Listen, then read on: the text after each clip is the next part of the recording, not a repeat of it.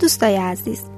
من شیرین ساپور کارشناس مامایی هستم و با 23 بومین قسمت از هفته های بارداری از مجموعه پادکست های یک زن در خدمتتونم.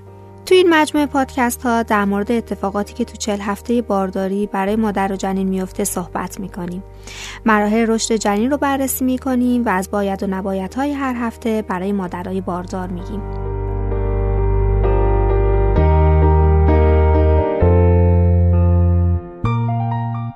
برنامه رو می‌تونید از طریق اپلیکیشن یکزن و همینطور از سایر اپلیکیشن های پادکست مثل شنوتو بشنوید.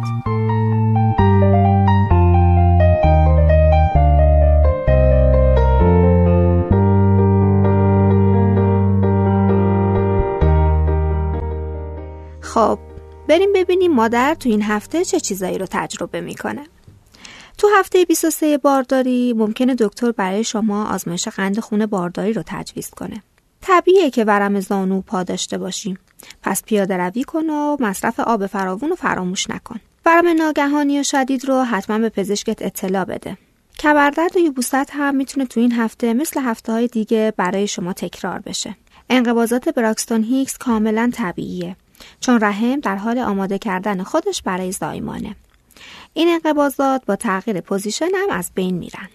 هورمونای بارداری باعث افزایش جریان خون و ورم و خونریزی لسته میشن که بهتره از مسواک نرم استفاده کنیم. این افزایش حجم خون می‌تونه مشکلات خواب و دیدن خوابهای عجیب و غریب هم به همراه داشته باشه. ولی بهتره نگران این موضوع نباشیم. اندازه شکم طبیعی تو هفته 23 بارداری 21 تا 25 سانتی متره. حرکات جنین رو کاملا می‌تونی متوجه شی.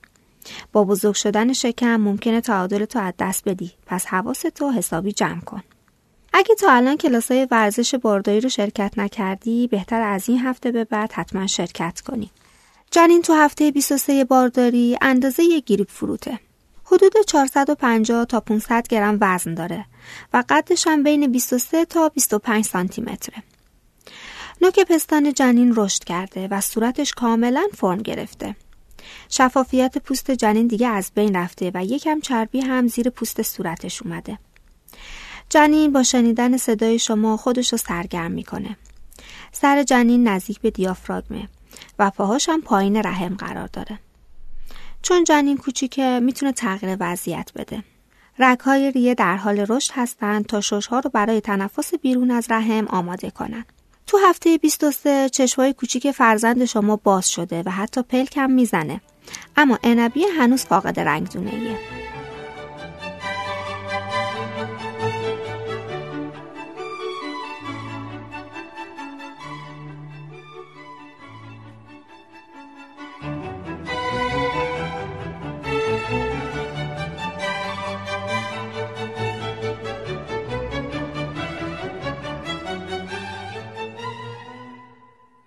سونوگرافی تو این هفته اجزای صورت جنین رو نشون میده و رشد و سلامت جنین رو تایید می‌کنه.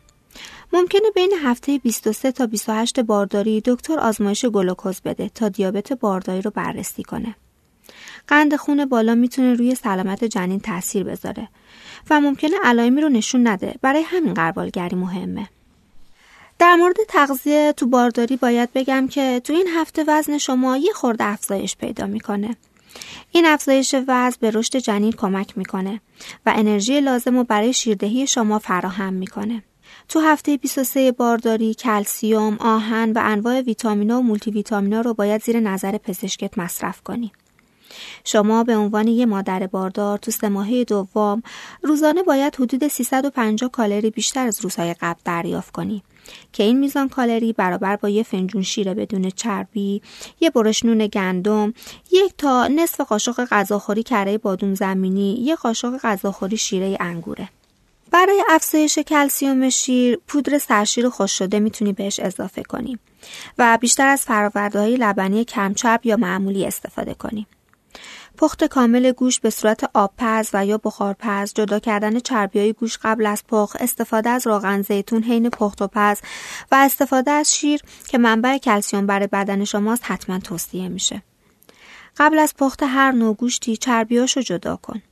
روغن و چربی که در سطح سوپ و آبگوش ها قرار می گیرن رو هم جدا کن و از مصرفش هم خودداری کن. به جای سرخ کردن غذاها اونا رو کباب یا آبپز و یا بخار پس کن. برای تفت دادن غذاها از روغن زیتون استفاده کن و از محیطابی های نچس و یا محیطابی استفاده کن که به مقدار کمی روغن احتیاج داشته باشند. چیپس، پفک، کیک، غذاهای فست فود، غذاهای تند و سرخ شده رو برای یه مدتی از رژیم غذایی کنار بذار. امیدوارم این هفته رو هم به خوبی پشت سر گذاشته باشی. در آخر بعد نیست چند تا نکته رو هم بهت یادآوری کنم. هیچگاه تو دوران بارداری دارویی رو بدون نسخه پزشکت مصرف نکن. مصرف دارو در بارداری در صورتی که بدون تجویز پزشک باشه می‌تونه عوارض زیادی رو روی جنین و حتی دوران نوزادی و بزرگسالی فرزندتون داشته باشه. خونریزی بواسیر یا همون هموروئید آسیبی به بارداری نمیرسونه. اما در صورتی که ادامه دار باشه می‌تونه خطرناک باشه. اگه بواسیر شما بسیار دردناکه بهتر به یه متخصص گوارش یا یه جراح عمومی مراجعه کنی. تا اینجای راهو خیلی خوب اومدی. از این به بعدم منتظر اتفاقات بهتر باش. خدا یار و نگهدارتون باشه.